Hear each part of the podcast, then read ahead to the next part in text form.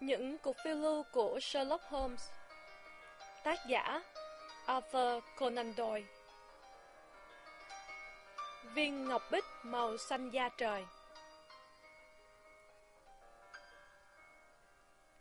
Vào ngày thứ hai sau lễ Giáng sinh, tôi ghé tới Sherlock Holmes để chúc mừng anh nhân ngày lễ. Anh đang nằm dài trên đi văn, người khoác chiếc áo màu đỏ. Bên phải anh là vài ba chiếc tẩu đã nhận đầy thuốc lá. Còn bên trái là một chồng báo buổi sáng nhàu nát. Hình như anh mới đọc lướt qua. Cạnh đi văn là một cái ghế. Trên chỗ dựa lưng có treo một chiếc mũ nỉ đã sờn rách, thủng vài nơi trông thật thảm hại. Holmes có lẽ đã nghiên cứu rất tường tận chiếc mũ, bởi trên mặt ghế có một cái nhíp và một chiếc kính lúp. Cậu bận, tôi nói, tớ có quấy rầy cậu không? Không hề gì, anh trả lời. Tớ rất sung sướng khi bên tớ có một người bạn mà tớ có thể tâm sự bàn bạc những kết quả nghiên cứu của mình. Vật mà cậu nhìn thấy rất tầm thường, có vẻ như không đáng kể. Anh chỉ tay vào phía chiếc mũ cũ kỹ và tiếp. Nhưng có những sự kiện gây sự tò mò thích thú liên quan tới vật này. Nó rất cần lời chỉ bảo cần thiết. Tôi ngồi ngã xuống chiếc ghế bành và sưởi ấm đôi tay bên lò sưởi. Ngọn lửa reo tí tách. Trời lạnh kinh khủng. Các tấm kính cửa đều đóng một lớp băng dày, trông như những nét hoa văn. Mặc dù chiếc mũ không đẹp, nhưng nó có thể liên quan đến câu chuyện máu lửa nào chăng? Tôi nhận xét. Rõ ràng nó đóng vai trò chiếc chìa khóa để mở những điều bí ẩn khủng khiếp nhất. Và nhờ đó, cậu sẽ vạch ra tên tội phạm để kết tội trừng phạt. Holmes chỉ cười. không, không phải đâu. Anh nói. Không có chuyện phạm pháp nào hết, mà chỉ là một chuyện buồn cười nhỏ nhoi nơi mà 4 triệu con người đang chen lấn chui rút trong không gian chật hẹp và dặm vuông, thì chuyện này có thể xảy ra bất cứ lúc nào. Trong bể đời đồ sộ khổng lồ này, bao giờ cũng có những yếu tố mơ hồ, không thể hòa cùng âm vào những vụ án. Chúng ta cần đề cập tới những trường hợp tương tự. Lại có chuyện rồi, tôi thốt lên. Trong những mẫu chuyện do tớ chép lại, thì có ba chân không dính dáng tới pháp vấn đề pháp luật.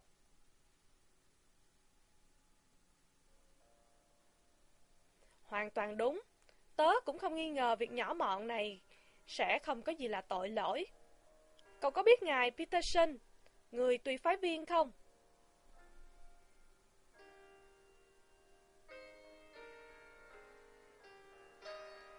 Có biết.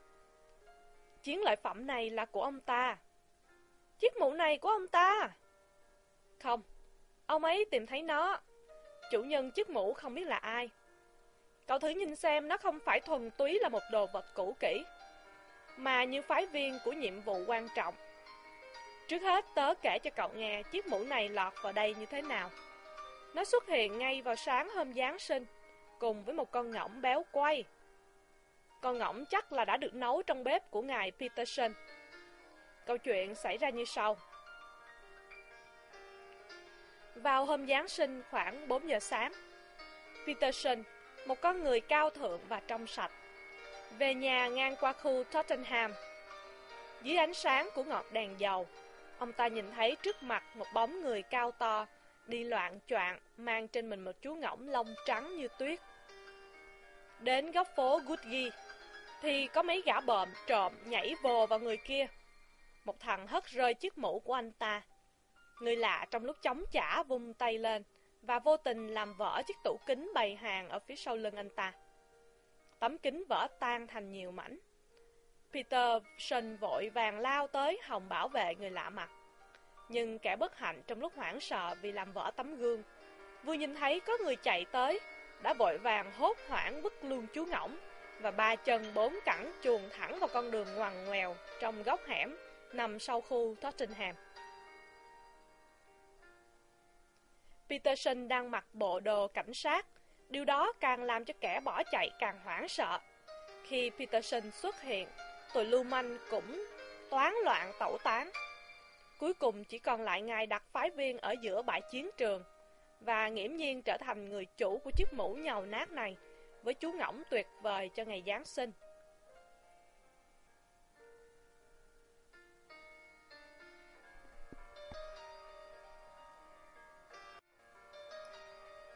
Tất nhiên, con ngỗng ngài Peterson đã kịp trả lại cho người lạ mặt kia chứ. Chính nó mới làm cho chúng ta khổ sở.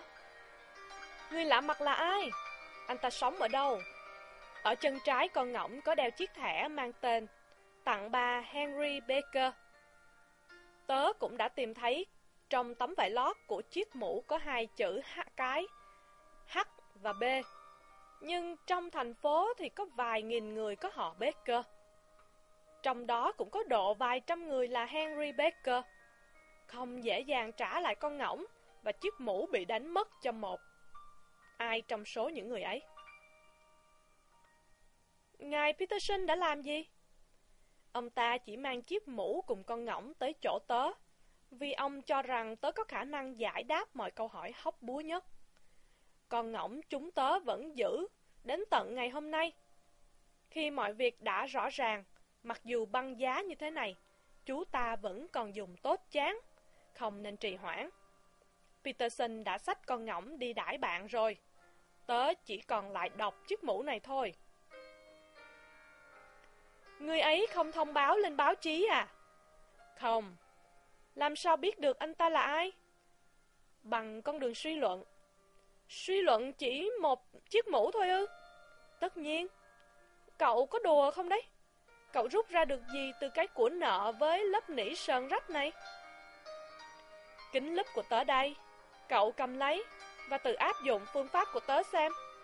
Cậu biết phương pháp rồi. Cậu hãy nói những gì về chủ của chiếc mũ.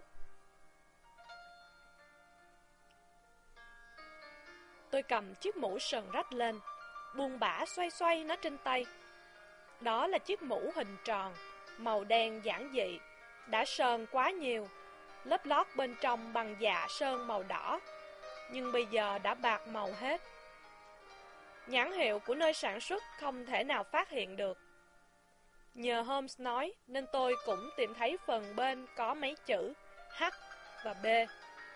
Tôi còn nhìn thấy mấy lỗ nhỏ dùng để buộc dây, nhưng sợi dây đã mất. Nhìn chung, chiếc mũ không có gì đặc biệt, ngoài những vết sờn rách, bẩn thỉu, được phủ lên bởi lớp mực. Không có gì để nói cả, tôi nói, và đưa trả Holmes chiếc mũ. Không phải cậu nhìn thấy tất cả, nhưng cậu không chịu đầu tư suy nghĩ trước những cái cậu nhìn thấy. Cậu quá rụt rè trong kết luận logic của mình. Cậu hãy nói cho tớ nghe, cậu đã rút ra được kết luận gì từ việc xem xét chiếc mũ? Holmes cầm chiếc mũ trong tay và chăm chú ngắm nghía bằng ánh nhìn thông suốt mà chỉ có anh có. Tất nhiên không phải mọi sự đều rõ ràng cả đâu, anh nhận xét. Có một vài chi tiết cho phép ta đặt giả thiết gần đúng, cũng có những cái mà ta hoàn toàn khẳng định một cách chắc chắn. Chủ nhân chiếc mũ này là người thông minh. Khoảng 3 năm về trước anh ta làm ăn khá giả, nhưng hiện nay lại xa suốt. Trước kia anh ta là người thận trọng, luôn luôn quan tâm chăm chút đến hình thức bên ngoài và biết lo lắng cho ngày mai. Còn giờ đây có phần cẩu thả lười biếng, tài sản anh ta đã hao tốn khá nhiều. Chúng ta có cơ sở để nói rằng anh ta đã chạy theo một thói xấu nguy hại. Chẳng hạn như rượu chè be bét, chính vì thế vợ anh ta đã bỏ anh ta. Holmes yêu quý của tôi. Nhưng dẫu sao trong một chừng mực nào đó, anh ta vẫn giữ được mặt mạnh của mình. Holmes vẫn tiếp tục nói và không chú ý tới lời cảm thán của tôi. Anh ta sống lì ở nhà, ít ra ngoài và hoàn toàn không luyện tập thể thao. Người này độ tuổi trung niên, tóc đã điểm bạc. Anh ta chải tóc bằng một loại dầu thơm. Anh ta mới cắt tóc cách đây không lâu. Tôi khẳng định chắc chắn ở nhà anh ta không thắp sáng bằng khí đốt. Cậu chỉ nói đùa thôi. Tuyệt nhiên không đùa chút nào. Chả lẽ đến giờ khi tớ đã kể hết cho cậu, mà cậu vẫn không hiểu là tại sao tớ đoán được như thế? Cậu cứ cho tớ là kẻ dốt đi, nhưng phải thừa nhận là tớ không thể nào hiểu được cách lập luận của cậu. Chẳng hạn như dựa trên cơ sở nào cậu cho là anh ta thông minh. Thay cho câu trả lời, Holmes kéo sụp chiếc mũ xuống tận trán. Chiếc mũ che hết phần trán và xệ đến sống mũi. Cậu thấy chưa? Nó rộng gớm. Anh nói, bộ não to như thế này không thể là bả đậu được. Thế từ đâu cậu cho là anh ta nghèo khó? Chiếc mũ này chủ nhân dùng độ khoảng đã 3 năm. Vành rộng có viền bọc xung quanh. Thời ấy rất mốt, mũ thuộc loại hảo hạng. Cậu thử nhìn kỹ mấy miếng dạ lót trong này xem. Nếu ba năm trước đây người này dám bỏ tiền ra mua một chiếc mũ quý giá như thế này, và cho đến tận bây giờ chưa hề mua lại chiếc khác, rõ ràng là công việc làm ăn của anh ta trở nên tồi tệ hơn. Thôi, tạm chấp nhận. Trong chuyện này cậu đúng. Nhưng vì sao cậu biết trước đây anh ta là người cẩn thận và trong thời gian gần đây anh ta sống buông thả? Tính cẩn thận, nó đấy. Anh nói và chỉ lên mấy cái lỗ để xỏ dây vào mũ. Người ta bán mũ không bao giờ bán cả dây. Muốn mua dây phải mua riêng. Khi chủ nhân đã mua dây buộc vào mũ, anh ta đã có ý thức giữ chiếc mũ cho gió khỏi bay. Sợi dây đứt, anh ta không mua cái mới buộc vào. Có nghĩa là trước kia anh ta luôn luôn chú ý đến hình thức bên ngoài. Còn giờ đây thì thay kệ, phớt lờ tất cả. Tuy nhiên, về phía cạnh khác, anh ta vẫn muốn che đậy những vết bẩn thỉu bằng cách lấy mực phết vào. Có nghĩa là anh ta chưa phải hoàn toàn mất hết lòng tự trọng bản thân.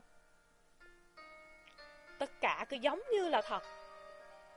Anh ta trạc tuổi trung niên, tóc đã điểm bạc, và anh ta mới cắt tóc, bôi tóc bằng dầu thơm.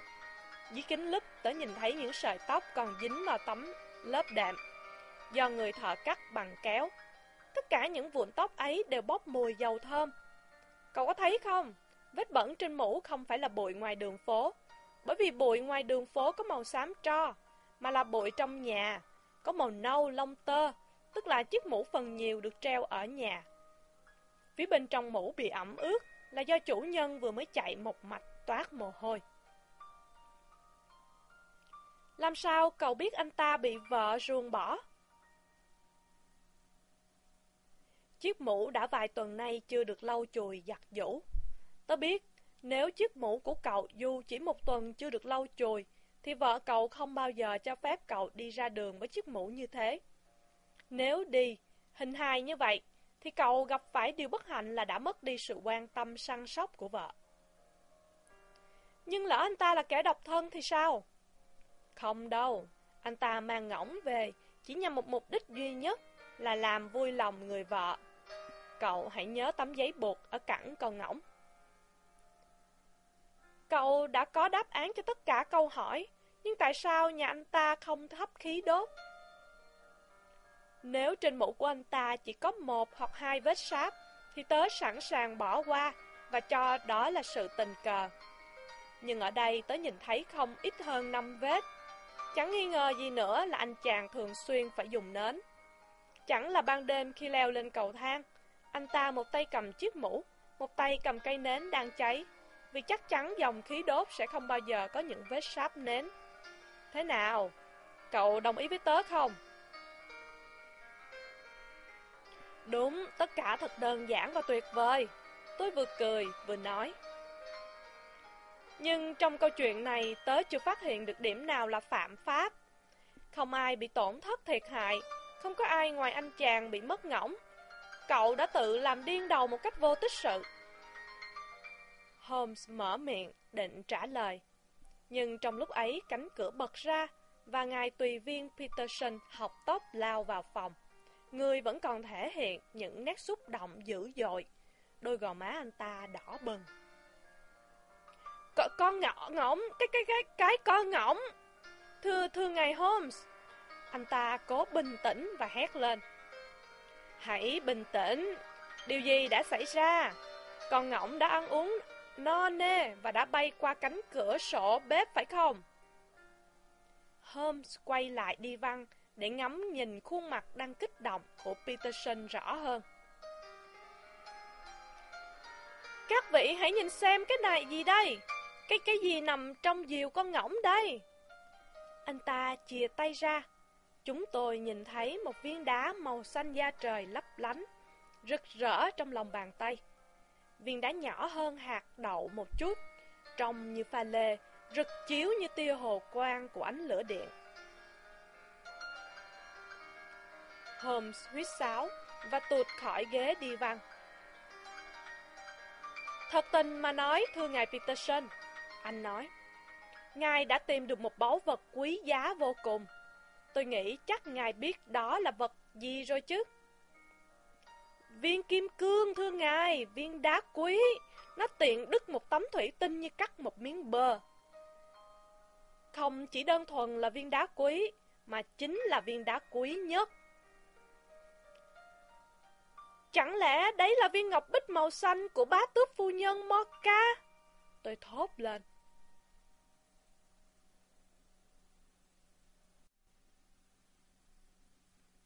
Đúng như vậy, tôi được biết nó thuộc loại nào, bởi trong thời gian gần đây tôi có đọc vài dòng trong tờ Times. Viên đá này là độc nhất trong loại của nó, mà chúng ta chỉ có thể đoán mò giá trị thực tại. Phần thưởng một ngàn bảng cho ai tìm ra nó. Hình như số tiền này bằng 20% giá trị viên đá. Một nghìn bảng? Lạy chúa! Ngài tùy viên ngồi phịch xuống ghế trố mắt kinh ngạc. Hết nhìn tôi, lại nhìn Sherlock Holmes. Phần thưởng chỉ thuần túy phần thưởng, tôi có cơ sở để cho rằng, Holmes nói. Theo lời đồn đại, bá tước phu nhân sẵn sàng đổi một nửa gia tài của mình để lấy lại viên đá ấy. Nếu tớ không nhầm, hình như nó bị mất ở khách sạn Cosmopolitan. Tôi góp thêm. Đúng, vào ngày 22 tháng 12, cách đây vừa đúng 5 ngày, anh chàng thợ hàng thiết tên là John Horner đã bị buộc tội trong vụ ăn cắp viên đá này. Những bằng chứng chống đối anh ta nghiêm trọng đến nỗi sự việc sẽ phải đưa ra tòa. Về chuyện này hình như tớ có giữ bản tin đăng trên báo. Sherlock Holmes đào bới lục tìm ở đóng báo một lúc lâu, rồi cuối cùng anh rút ra một tờ giấy, gấp lại làm đôi và đọc. Vụ ăn trộm đồ trang sức quý ở khách sạn Cosmopolitan. John Horner, 26 tuổi, thợ hàng thiết, bị kết tội ăn cắp của bá tước phu nhân Mocha, viên đá quý để trong một chiếc hộp vào ngày 22 tháng 12. Viên đá ấy nổi tiếng với tên The Blue Carbuncle. Ngài James Ryder, nhân viên lâu năm của khách sạn nói. Anh ta đã nhìn thấy Horner ở trong buồng vệ sinh của bá tước phu nhân để hàng lại thanh sắt bị long ra ở tấm lưới của lò sưởi trong ngày viên đá bị mất. Ryder ở trong phòng cùng với Horner được một lát, sau đó đi ra vì có người gọi. Khi quay lại, anh ta không thấy Horner đâu, còn chiếc bàn giấy bị cậy bung ra, chiếc ví bằng da dê của bá tước phu nhân đựng viên đá quý thì mở trống rỗng trên bàn vệ sinh. Ryder liền báo động, ngày tối hôm đó Horner bị bắt, nhưng người ta vẫn không tìm thấy viên đá, trong người anh ta cũng không có, và trong nhà cũng chẳng thấy. Cô Catherine Cusack, hầu gái của bá tước phu nhân cũng khẳng định. Khi nghe tiếng kêu thất thanh của Ryder, cô vội lao vào phòng và phát hiện hòn đá quý đã không cánh mà bay. Thanh tra cảnh sát Bradstreet, phân ban B đọc lệnh bắt Horner. Người bị bắt, cự quyết liệt và cố chứng minh thật hùng hồn cho sự vô tội của mình. Nhưng vì trước kia Horner đã có tiền án về tội ăn trộm, cho nên tòa án không xét xử mà chuyển anh ta cho trung thẩm. Horner rất lo sợ và đã ngất xỉu khi nghe tuyên bố như vậy.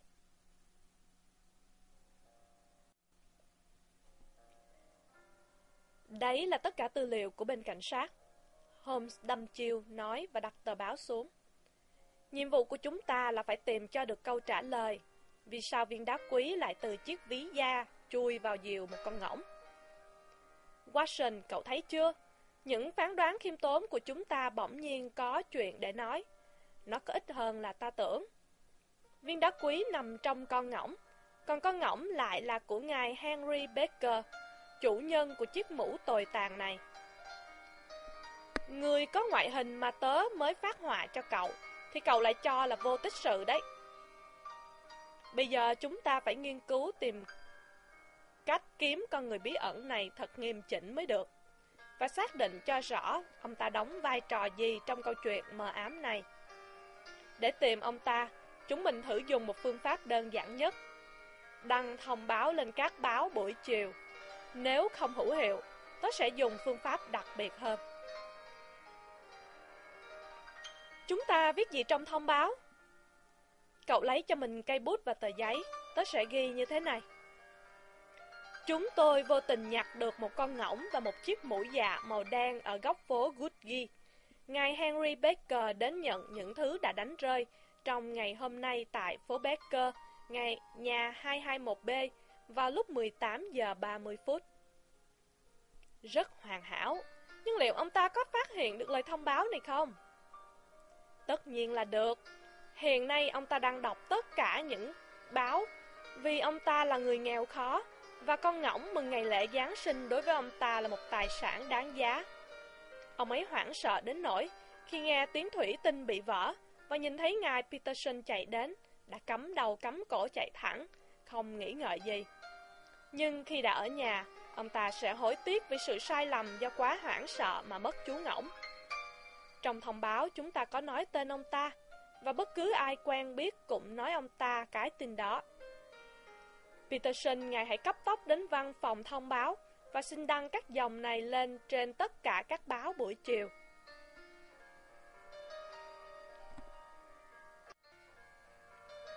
Đăng ở những báo nào thưa ngài? Báo nào cũng được, ví dụ như Global, Star, Palmer, St. James, bản tin chiều, tiếng vang và ở các báo khác nữa, những báo nào mà ngài nghĩ ra. Đồng ý thưa ngài, Công viên đá thì làm sao bây giờ? Ngài cứ để nó cho tôi, tôi sẽ giữ ở đây. Trên đường quay về, Ngài nhớ mua một con ngỗng khác thế vào con mà Ngài đã đánh chén ngon lành. Viên tùy phái đi khỏi, con Holmes cầm viên đá quý, ngắm nghía trước ánh sáng. Viên ngọc vinh quang, anh nói, cậu hãy nhìn xem, nó lấp lánh và rực rỡ làm sao. Cũng như tất cả những viên đá quý khác, nó kéo những tên tội phạm về phía mình như nam châm hút sắt. Nó chính là cái bẫy của quỷ Satan. Trong những viên đá quý lâu đời, thì mỗi một cara của nó đều mang theo một cuộc tàn sát đẫm máu. Viên đá này có chưa đầy 20 năm. Nó được tìm thấy trên bờ sông Amor ở Nam Trung Hoa. Nó đặc biệt quý ở chỗ có tính chất của hồng ngọc. Duy chỉ khác ở một điểm là nó không phải màu hồng đỏ, mà là màu xanh da trời. Mặc dù sinh sâu đẻ muộn, nhưng nó cũng đã từng kéo theo những tấm thảm kịch rùng rợn. Vì viên đá trong suốt 13 carat này đã có rất nhiều vụ tranh cướp ác chiến xảy ra.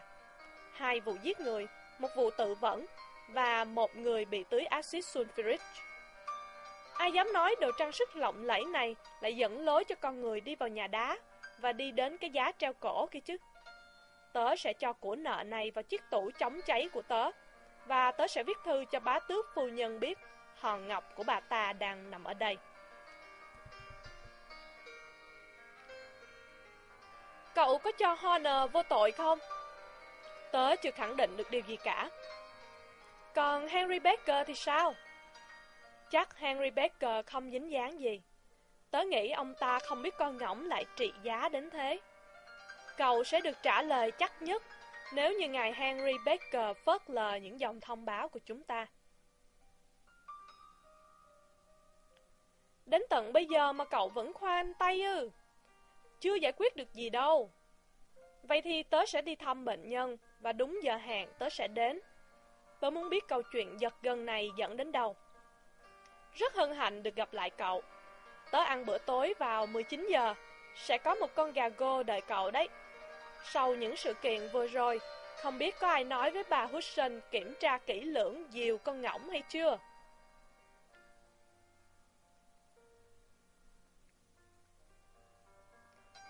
Tôi hơi trễ hẹn một chút, quá 18 giờ 30 phút mới tới phố Baker.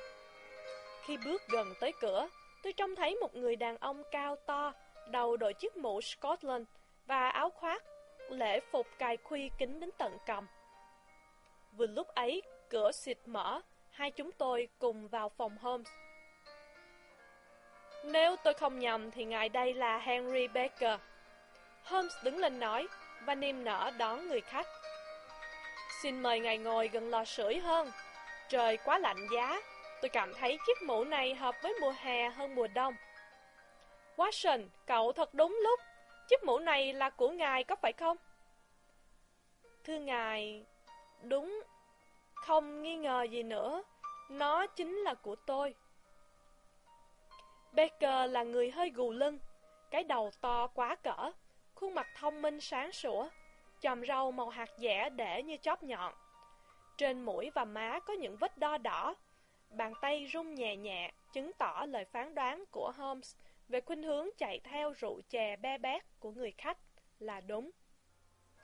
Chiếc áo khoác đã bạc màu, nhưng hàng khuy được gài rất cẩn thận. Thò ra ngoài tay áo là hai bàn tay khẳng khiu, không hề thấy một dấu hiệu nào của sự sung túc. Ông ta nói giọng khô khan, ngắt quãng và cố gắng lựa lời. Tất cả toát lên ấn tượng mạnh mẽ của con người trí thức đã bị cuộc sống làm hư hỏng hoàn toàn. Chúng tôi đã ngẫu nhiên phải lưu giữ chiếc mũ và con ngỗng của ngài trong vài ngày. Holmes nói, chúng tôi hy vọng tìm được địa chỉ của ngài trên báo, nhưng không hiểu sao ngài lại thờ ơ. Người khách hơi có vẻ, cúi đầu ngán ngẩm. Tôi hiện nay không có nhiều tiền như trước kia, ông ta nói. Tôi nghĩ là có lẽ bọn lưu manh đã chán mất rồi và không muốn mất thêm tiền vì chuyện phiêu lưu nữa. Hoàn toàn tự nhiên, nhưng chúng tôi bắt buộc phải xơi con ngỗng của ngài. Các ngài đã chén nó rồi sao? Người khách hồi hộp xúc động mạnh và ngồi không yên trên ghế. Vâng, nếu không kịp thịt thì đến hỏng mất thôi. Holmes trả lời. Con ngỗng trong lòng khác còn tươi rói và nặng không kém con ngỗng của ngài. Chúng tôi định thay cho ngài. Ồ, tốt quá, tất nhiên được, thưa ngài. Baker trả lời và thở phào nhẹ nhõm. Con ngỗng của ngài hiện nay chúng tôi chỉ còn bộ lòng, diều. Nếu ngài muốn... Baker cười sung sướng. um, chẳng lẽ để kỷ niệm cuộc phiêu lưu? Ông ta nói. Tôi không biết bộ hài cốt của người bạn quá cố sẽ giúp ích được gì nữa. Hồng chăng? Không, thưa ngài, nếu ngài cho phép thì tôi chỉ chú ý đến chú ngỗng tuyệt vời đang nằm trong lòng mà thôi. Sherlock Holmes lướt nhìn nhanh quanh tôi và nhún vai. Chiếc mũ và con ngỗng đây, ngài cứ tự nhiên. Anh nói. À quên, Ngài có thể cho tôi biết Ngài mua con ngỗng chỗ nào vậy? Tôi rất muốn biết điều đó, vì con ngỗng của Ngài thật là béo và sơi thì rất tuyệt. Sẵn lòng thưa Ngài, Becker nói, và đứng lên xách con ngỗng mới kẹp vào nách. Cái hội không lớn của chúng tôi chuyên uống rượu ở quán Alpha, bên cạnh viện bảo tàng ấy. Trong năm nay, ông Windigate, chủ quán rượu, một người quả là chu đáo và lo xa, đã đứng ra thành lập câu lạc bộ ngỗng. Hàng tuần chúng tôi đóng góp người vài ba xu, đến lễ Giáng sinh mỗi người được nhận một con ngỗng. Tôi vô cùng cảm ơn ngài, vì thật bất tiện cho người lịch thiệp trong độ tuổi của tôi lại phải đội chiếc mũ Scotland. Ông ta cúi rạp xuống, chào chúng tôi một cách trịnh trọng, rồi đi khỏi. Với ngài Henry Baker mọi chuyện đã kết thúc. Holmes nói. Sau khi đã đóng cửa lại rồi. Rõ một một là ông ta không hề biết viên đá quý. Cậu đói chưa, Watson? Chưa đói lắm. Tớ đề nghị bữa, chuyển bữa ăn của chúng ta vào buổi tối luôn thể. Chúng ta cần nhanh chóng lần theo dấu vết nóng hổi ngay bây giờ. Đồng ý. Tối, trời rất lạnh. Chúng tôi phải khoác bành tô và chùm khăn kín cổ. Những ngôi sao lạnh lẽo lấp lánh trên nền trời sâu thẳm và hơi thở của người qua lại như khói của nòng súng lục khi đồng loạt nhả đạn. Bước chân chúng tôi nện trên đường phố nghe khá rõ. Chúng tôi đi dọc theo phố Winpolm, phố Harley, băng qua phố Whitmore và đi đến phố Oxford. Khoảng 5 phút sau, chúng tôi đã có mặt tại Bloomsbury, ngay kề quán rượu Alpha Inn. Một chiếc quán khiêm nhường nằm ở góc phố dẫn tới Holborn. Holmes bước vào quán gọi hai vại bia. Người chủ quán mặt đỏ gay, mặc tạp dề trắng chạy ra.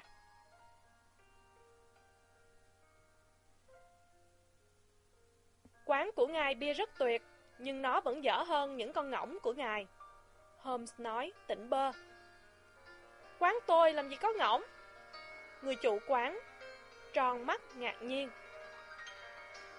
Ồ, cách đây nửa tiếng đồng hồ tôi có đàm luận với ngài Henry Baker, thành viên của câu lạc bộ ngỗng, chỗ ngài. À, tôi hiểu rồi, nhưng đấy không phải ngỗng của tôi. Thế ngỗng của ai, thưa ngài? Tôi mua hai tá ngỗng của một nhà buôn gần Covent Garden. Ở đấy tôi biết vài người trong bọn họ. Ngài mua của người nào vậy? Ngài Breckinridge. Ồ, oh, tôi không quen ngài Breckinridge, Holmes nói. Sau khi chúng tôi bước ra ngoài trời giá rét, và Holmes cài vội khuy áo bành tô lại. Watson, không được quên một đầu của chuỗi xích là con ngỗng, còn đầu kia là một người đang bị giam giữ. Anh ta chắc sẽ bị án hơn 7 năm tù khổ sai, nếu chúng ta không chứng minh được anh ta vô tội. Rất có khả năng cuộc truy tìm của chúng ta sẽ tìm ra thủ phạm. Dẫu sao trong tay chúng ta cũng đã có sợi chỉ, mà sợi chỉ này đã tuột khỏi tay sở cảnh sát và rơi vào chúng ta một cách thật tình cờ nhưng đầy thi vị hứng thú. Dựa vào đây, chúng ta sẽ lần ra đầu mối. Vòng hướng khác, bước đều, bước. Chúng tôi băng qua phố Horborn, đi dọc theo phố Angel, rồi vội vã vượt qua vài khu nhà tồi tàn đến Covent Garden. Chúng tôi nhìn thấy một cửa hiệu lớn nhất, có biển đề Breckinridge. Chủ tiệm là một người có bộ mặt như ngựa. Bộ râu quai nón được chăm sóc công phu, đang giúp thằng bé đóng cánh cửa sổ. Chào quý vị! Trời năm nay lạnh giá làm sao? Holmes nói. Tay lái buồm khẽ gật đầu chào lại và ném cái nhìn dò xét rất sắc lên bạn tôi. Ngỗng ông bán hết rồi à? Holmes nói tiếp và giơ tay chỉ vào quầy hàng được lát bằng gạch hoa trống không. Sáng mai ngài muốn 500 con ngỗng có ngay. Ngày mai tôi không biết dùng nó vào việc gì nữa. Thế ngài đến tiệm kia kìa, nơi sáng sáng đó, có khi họ còn có con nào chăng? Nhưng người ta cử tôi đến chỗ ngài. Ai vậy? Ông chủ tiệm Alpha. À, đúng, tôi đã bán cho ông ấy hai tá. Những con ngỗng ra ngỗng, ngài mua nó ở đâu vậy? Tôi sửng sốt kinh ngạc khi thấy lão nhà buôn khùng lên giận dữ khi nghe câu hỏi ấy. À, ngài muốn gì? Ông ta ngẩng bắt đầu lên, hai tay chống nạnh thách thức. Ngài định dở trò gì đây? Xin cứ nói thẳng. Tôi nói thẳng tuột ra rồi. Tôi muốn biết ai đã bán cho ngài những con ngỗng mà ngài đã bán cho quán Alpha. Ồ, thế thì tôi không nói đâu. Ngài không thích thì đừng nói, có gì quan trọng đâu. Thân không hiểu tại sao ngài lại nổi nóng vô cớ như thế. Tôi nổi nóng ư? Ở vào địa vị của tôi, ngài có nổi nóng không? Tôi trả một món tiền lớn mua một món hàng béo bở. Và như thế là xong xuôi tốt đẹp, chứ có gì mà cứ hỏi. Những con ngỗng đâu rồi? Ngài mua ở đâu? Ngài đã bán cho ai? Ngài đã thu được bao nhiêu tiền lời? Thật rắc rối, chỉ vì mấy con ngỗng mà xị ngậu cả lên. Tôi không có mối quan hệ với những người hay tò mò tọc mạch như thế. Holmes không giữ được, vội nói. Ngài không muốn nói thì đừng nói, nhưng tôi đã đánh cược mất năm bản. Con ngỗng mà tôi đã ăn được nuôi ở nông thôn. Ngài bị thua cuộc rồi, con ngỗng ấy ở thành phố. Người lái buồn nói. Không thể như vậy được. Tôi đảm bảo với ngài là những con ngỗng ấy ở thành phố. Không đời nào tôi tin được. Ngài đừng nghĩ là ngài sành hơn tôi trong chuyện này. Tất cả những con ngỗng tôi bán cho quán Alpha đều được nuôi ở thành phố, chứ không phải nông thôn. Ngài nghe rõ chưa? Ngài không đánh lừa tôi được đâu. Ngài muốn cuộc chứ? Ngài chỉ mất tiền vô ích. Tôi tin vào sự sành sỏi của mình. Nhưng nếu Ngài muốn tôi sẵn sàng cuộc với Ngài để dạy cho Ngài một bài học về cái tính ngang bướng của mình. Người lái buông nhếch mép, cười mỉm. Bill, con mang lại đây cho cha quyển sổ. Ông ta nói. Cậu bé mang lại hai quyển sổ. Một quyển mỏng dính, còn một quyển thì to đùng dính đầy dầu mỡ. Ông ta đặt cuốn sổ xuống dưới ngọn đèn.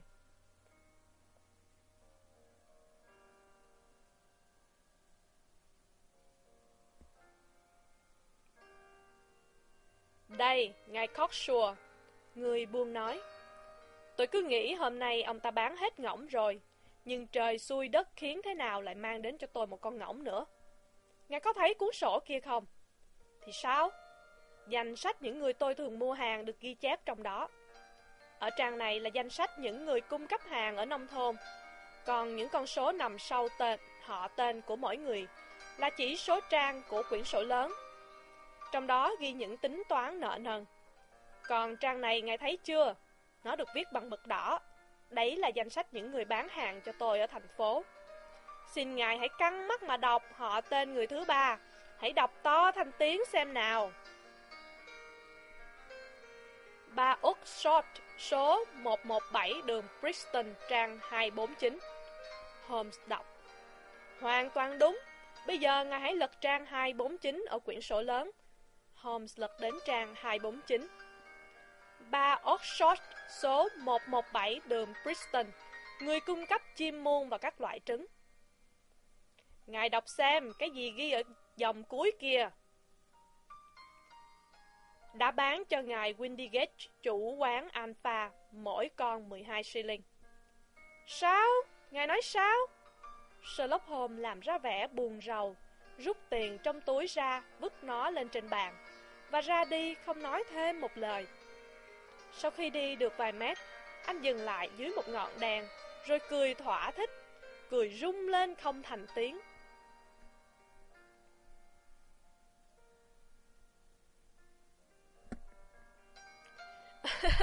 Nếu không may cậu gặp một con người có bộ râu như thế, với chiếc khăn lau màu đỏ bỏ trong túi, cậu có thể xoay được anh được ở anh ta bất cứ điều gì mà cậu muốn, miễn là cậu đề nghị đánh cuộc. Anh nói, tớ khẳng định là dù phải bỏ ra 100 bản, cũng không bao giờ đạt được những số liệu tương tự như thế này đâu. Những điều mà tớ thu nhận được chỉ bằng cách cùng anh ta tới hiệu cầm đồ Watson. Như vậy chúng ta đã gỡ những nút cuối cùng của cuộn chỉ rối rồi. Chúng ta cần giải quyết nốt nhiệm vụ duy nhất cuối cùng, đến ngay nhà bà Oxford hay để đến sáng mai. Qua những lời của tên lỗ mạng ấy, tớ thấy rõ là ngoài chúng ta còn có kẻ đang quan tâm đến những chú ngỗng đấy. Những tiếng ồn ào rất to bỗng vọng tới từ tiệm mà chúng tôi mới đi ra, không cho Holmes nói hết câu. Khi quay lại, dưới ánh sáng vàng vọt của chiếc đèn cày trao trao qua trao lại, chúng tôi nhìn thấy một người có bộ mặt đỏ chót, nhỏ nhắn. Breckinridge đang chống nạnh đứng bên cửa tiệm, một tay dưới dưới nắm đóng về phía người kia. Với tôi, với ngài và với những con ngỗng thế là đủ rồi. Breckinridge thét lên. Quỷ tha ma bắt các người đi. Nếu ngài còn đến đây với những câu chất vấn ngu ngốc, thì tôi sẽ thả chó ra cắn ngài đấy. Ngài cứ dẫn bà Oxford tới đây, tôi sẽ trả lời cho bà ta. Chẳng có việc gì dính tới ngài, tôi mua ngỗng của ngài chắc. Không, không, nhưng dẫu sao thì một con trong đó là của tôi. Người lạ than thở. Ngài cứ đến gặp bà Oxford mà hỏi. Chị ấy khuyên tôi đến gặp ngài. Với tôi thế là đủ rồi, quá thể lắm rồi. Mời ngài xéo ngay, cút khỏi đây ngay.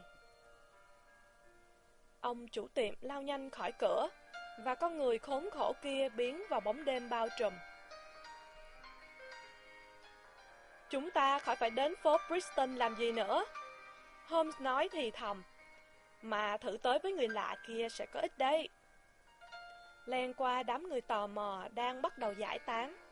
Anh bạn của tôi chạy rất nhanh và đã đuổi kịp con người bé nhỏ kia. Holmes nắm vai anh ta, kẻ lạ mặt giật mình quay lại, và dưới ánh sáng của ngọn đèn, mặt anh ta trắng nhợt nhạt.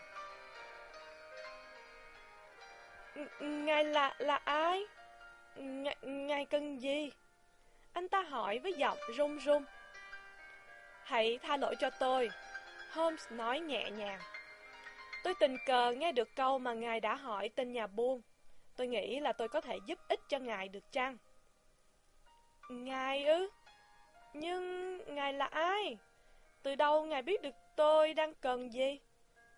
Tôi tên là Sherlock Holmes. Nghề nghiệp của tôi là biết những gì người khác không biết được. Nhưng chuyện mà tôi muốn biết, ngài không thể nào biết được đâu.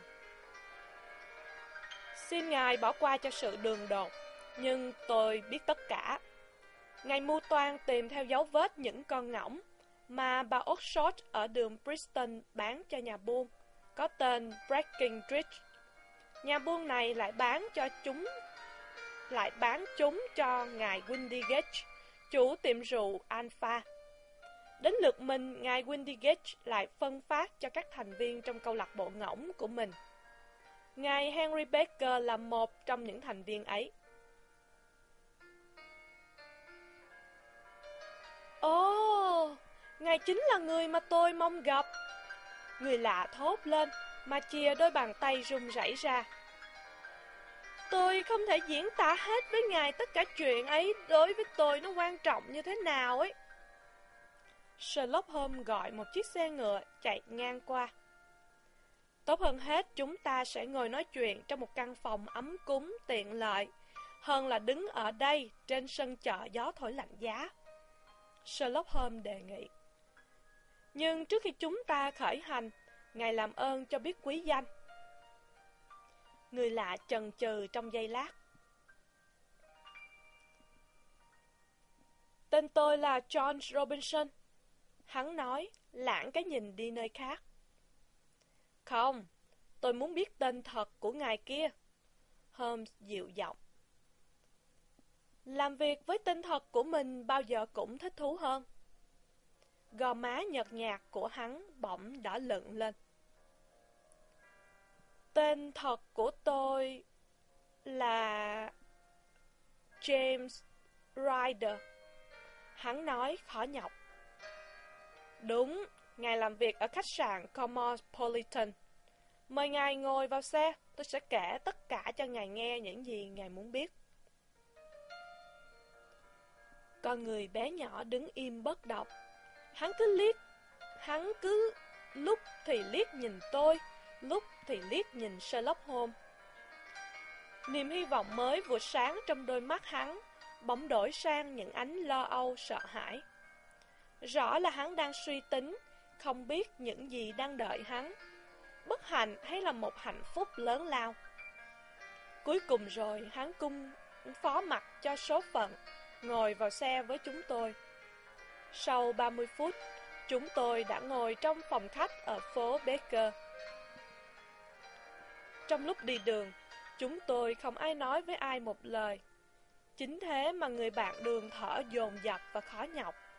Hai tay nắm chặt đến nỗi, không cần nói, chúng tôi cũng thấy hắn đang hồi hộp và hoang mang đến cùng cực.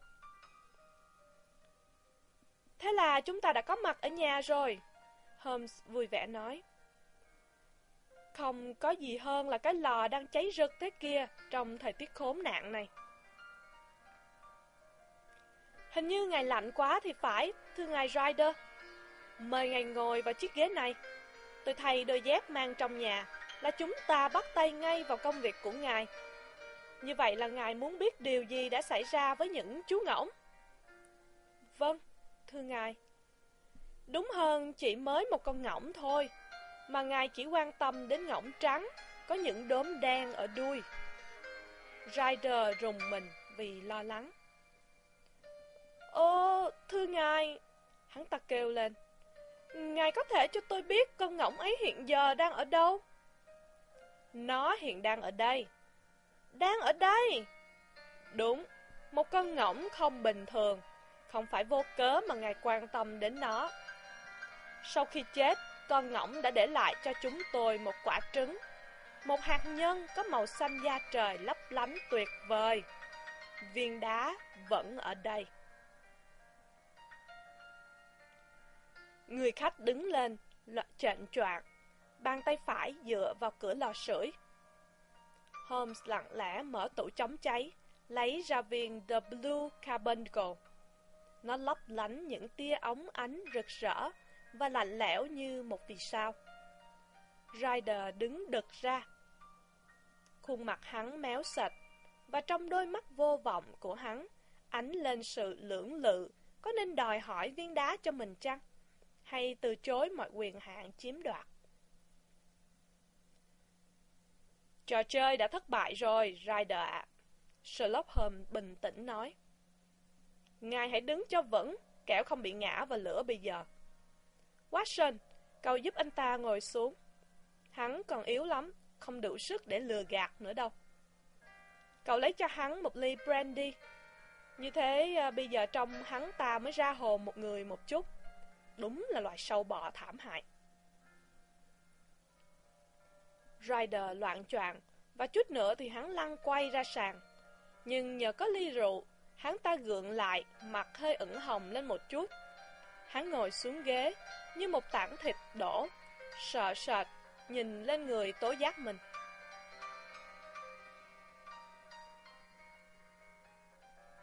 Tôi đã biết hầu như tất cả, trong tay tôi có đầy đủ dẫn chứng, cho nên ngài có ngài phải có trách nhiệm bổ sung thêm vài chỗ.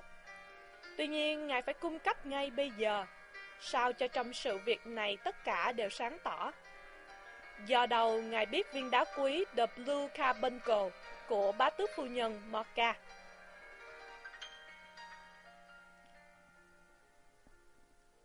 Tiểu, tiểu, tiểu thư Catherine Cusack nói. Hắn trả lời bằng giọng run rẩy sợ sệt.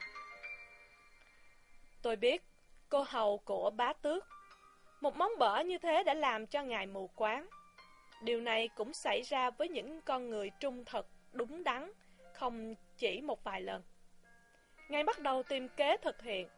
Tôi cảm thấy ngài có thể trở thành một thằng bợm không soàn đâu. Ngài biết anh thợ hàng thiết Horner đã một lần bị kết án ăn cắp, nên mọi sự nghi ngờ sẽ rơi vào anh ta trước nhất. Ngài đã làm gì? Có phải ngài đã bẻ gãy một thanh ở lò sưởi trong phòng bá tước chăng? Ngài và con hầu đã cố đạo diễn để họ mời đúng anh chàng thợ thiết Horner đến sửa chữa gốc. Khi Horner đi khỏi, ngài đã cưỡng ngay viên đá trong chiếc ví. Xong xuôi ngài la ó lên âm ý, và con người đáng thương kia lập tức bị bắt. Còn sau đó... Ryder bất thình linh bò xuống tấm thảm, rồi lấy hai tay ôm chặt đầu gối của anh bạn tôi. Hãy vì Chúa, Ngài thương hại lấy tôi, ngắn gào lên thảm thiết. Ngài hãy nghĩ đến cha tôi, mẹ tôi. Điều khủng khiếp này sẽ giết chết họ mất. Tôi chưa bao giờ ăn cắp, chưa bao giờ. Tôi hứa với Ngài điều đó sẽ không bao giờ lặp lại nữa. Mong Ngài tha tôi, đừng đưa chuyện này ra tòa. Vì Chúa, xin Ngài đừng nói chuyện tôi trước tòa. Im đi, Hôm lạnh lùng nói. Bây giờ thì mày quỳ lại van xin khúm núm mới dễ làm sao? Con mày nghĩ gì khi mày đẩy con người khốn khổ đáng thương kia, ngồi vào chiếc ghế bị cáo, khi anh ta hoàn toàn vô tội? Tôi sẽ chạy trốn, thưa ngài Holmes. Tôi sẽ từ bỏ nước Anh, khi đó lời buộc tội đối với anh ta sẽ hết. Khoan đã, chúng tôi sẽ đề cập tới điều thỉnh cầu. Còn bây giờ mày hãy kể cho chúng tao nghe câu chuyện kỳ thú kia. Bằng cách nào viên đá lại lọt vào con ngỗng, và con ngỗng bị đẩy ra chợ bán. Hãy nói thật, bởi vì sự thật sẽ là con đường duy nhất cứu thoát mày. Ryder lấy lưỡi liếm liếm đôi môi nứt nẻ.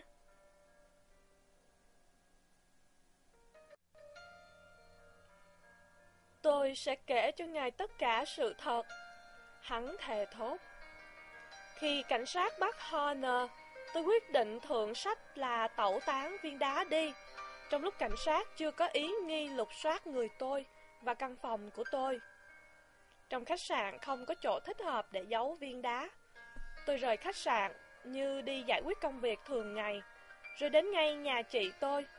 Chị tôi lấy chồng là ông Oxford, sống ở đường Bristol, làm nghề chăn nuôi gia cầm. Mỗi khi bắt gặp bất cứ người nào, tôi đều có cảm giác là họ là cảnh sát hoặc là thám tử. Mặc dù trời rất lạnh, nhưng mồ hôi tôi vẫn tuôn ra như mưa như đá. Chị tôi hỏi là có chuyện gì, mà sao trông nhợt nhạt thế? Tôi trả lời rằng tôi đang lo sợ hồi hộp vì vụ mất cắp đồ trang sức quý ở khách sạn tôi làm. Sau đó tôi đi ra phía sau hè, lấy thuốc ra hút và bắt đầu nghĩ cách đối phó.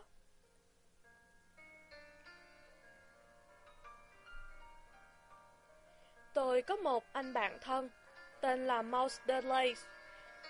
Anh ta đã chạy trốn trên đường tới nhà tù Pentonville. Một lần chúng tôi gặp nhau, nói chuyện về những người trộm cắp đã thực hiện những vụ trộm như thế nào. Tôi nghi là anh ta không phản đối, vì anh ta đang trốn chạy pháp luật. Tôi quyết định đi thẳng tới chỗ anh ta ở Kilburn và kể lại tất cả bí mật của mình. Chắc anh ta sẽ nói cho tôi cách biến viên đá thành những đồng tiền. Nhưng làm thế nào để đến được chỗ anh ta? Tôi hồi hộp nghĩ lại phút giây lo âu, nghi hoặc, đau đớn, dày vò mà tôi đã trải qua trên đường đi từ khách sạn đến nhà chị tôi.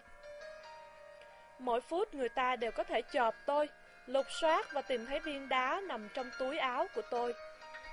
Tôi đứng dựa vào tường, nhìn ngắm những con ngỗng đang chạy lung tung, rút rít dưới chân tôi. Bỗng nhiên tôi nảy ra ý nghĩ đánh lừa viên thám tử sừng sỏ nhất thế giới như thế này.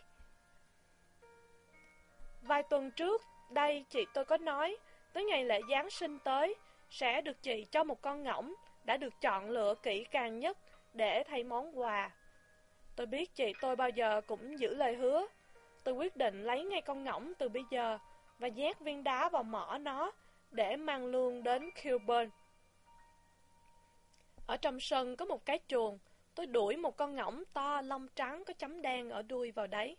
Tôi tóm lấy con ngỗng, bạnh mỏ cái bạnh cái mỏ ra và ấn viên đá vào họng càng sâu càng tốt. Con ngỗng nuốt ừng ực. Tôi lấy tay sờ soạn, đẩy dấn viên đá xuống diều. Con ngỗng chống cự, lấy đuôi cánh đập âm âm. Chị tôi nghe thế chạy ra. Khi tôi chạy lại chỗ chị để trả lời, thì con ngỗng trời đánh kia tuột khỏi tay tôi và nhào vô trong bầy. Cậu làm cái gì con ngỗng thế James? Chị tôi hỏi. Em định bắt một con ngỗng. Tôi nói, chị hứa là tặng em một con nhân ngày lễ Giáng sinh, và em thử xem con nào mập nhất. Ồ, chị tôi thốt lên. Chị đã lừa cho cậu một con rồi. Anh chị gọi nó là con ngỗng của cậu James. Nó đây, to và trắng toát kia kìa. Tất cả có 26 con ngỗng, trong đó có một con cho cậu. Một con để lại ở nhà, còn lại nguyên hai tá đem đi bán. Cảm ơn chị Maggie, tôi nói. Nếu như chị không cho là quan trọng, chị hãy cho em con ngỗng mà em vừa cầm trong tay lúc nãy. Con ngỗng của cậu nặng hơn, con kia ít ra cũng 3 pound đấy. Anh chị nuôi nó một cách đặc biệt để dành riêng cho cậu thôi. Điều đó không quan trọng, em thích chính con ấy và muốn bắt ngay bây giờ. Đó là việc của cậu, chị tôi nói và hơi tự ái. Cậu muốn bắt con nào? Con trắng có chấm đen ở đuôi, nó đang ở giữa bầy kia kia. Cậu hãy đuổi nó ra và bắt lấy.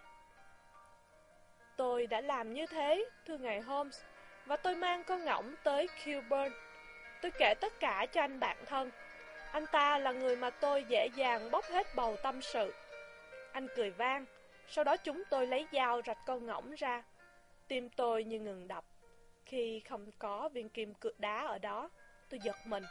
Thế là có sự nhầm lẫn ghê người. Tôi để con ngỗng lại, rồi vội ba vàng ba chân bốn cẳng phóng đến nhà chị tôi. Tôi chạy ra sau hè, đàn ngỗng đã biến mất. Chị Maggie ơi, đàn ngỗng đâu rồi? Tôi quát lớn. Đem đến nhà lái buôn hết rồi. Lái buôn nào? Ông Breckinridge ở Covent Garden ấy. Trong bầy ngỗng của chị có mấy con lông trắng có chòm đen ở đuôi, giống như con mà em vừa cắt tiết xong đấy. Tôi hỏi hồi hộp. Đúng đấy James, có hai con trắng chấm đen ở đuôi, chị cũng hay bị lộn lắm. Thế là tôi hiểu ra tất cả. Tôi tức tưởi chạy đến ngay nhà ông Breckinridge, nhưng ông ta đã bán tất cả số ngỗng đó rồi. Và ông ấy nhất quyết không chịu hé rằng là ông ta đã bán cho ai. Chính ngài đã chứng kiến những lời lẽ thô tục của ông ta. Chị tôi nghĩ là tôi bị thần kinh, và chính tôi cũng có cảm giác là mình đang điên thật sự. Thế là... Thế thế là... Tôi... Tên kẻ trộm nhơ nhuốc. Mặc dù tôi không có ý định làm giàu. Ôi, vì viên đá mà... Mà tôi đã làm hại cái cuộc đời thanh thản của mình. Lạy Chúa, hãy cứu giúp tôi. Lạy Chúa, hãy cứu con với.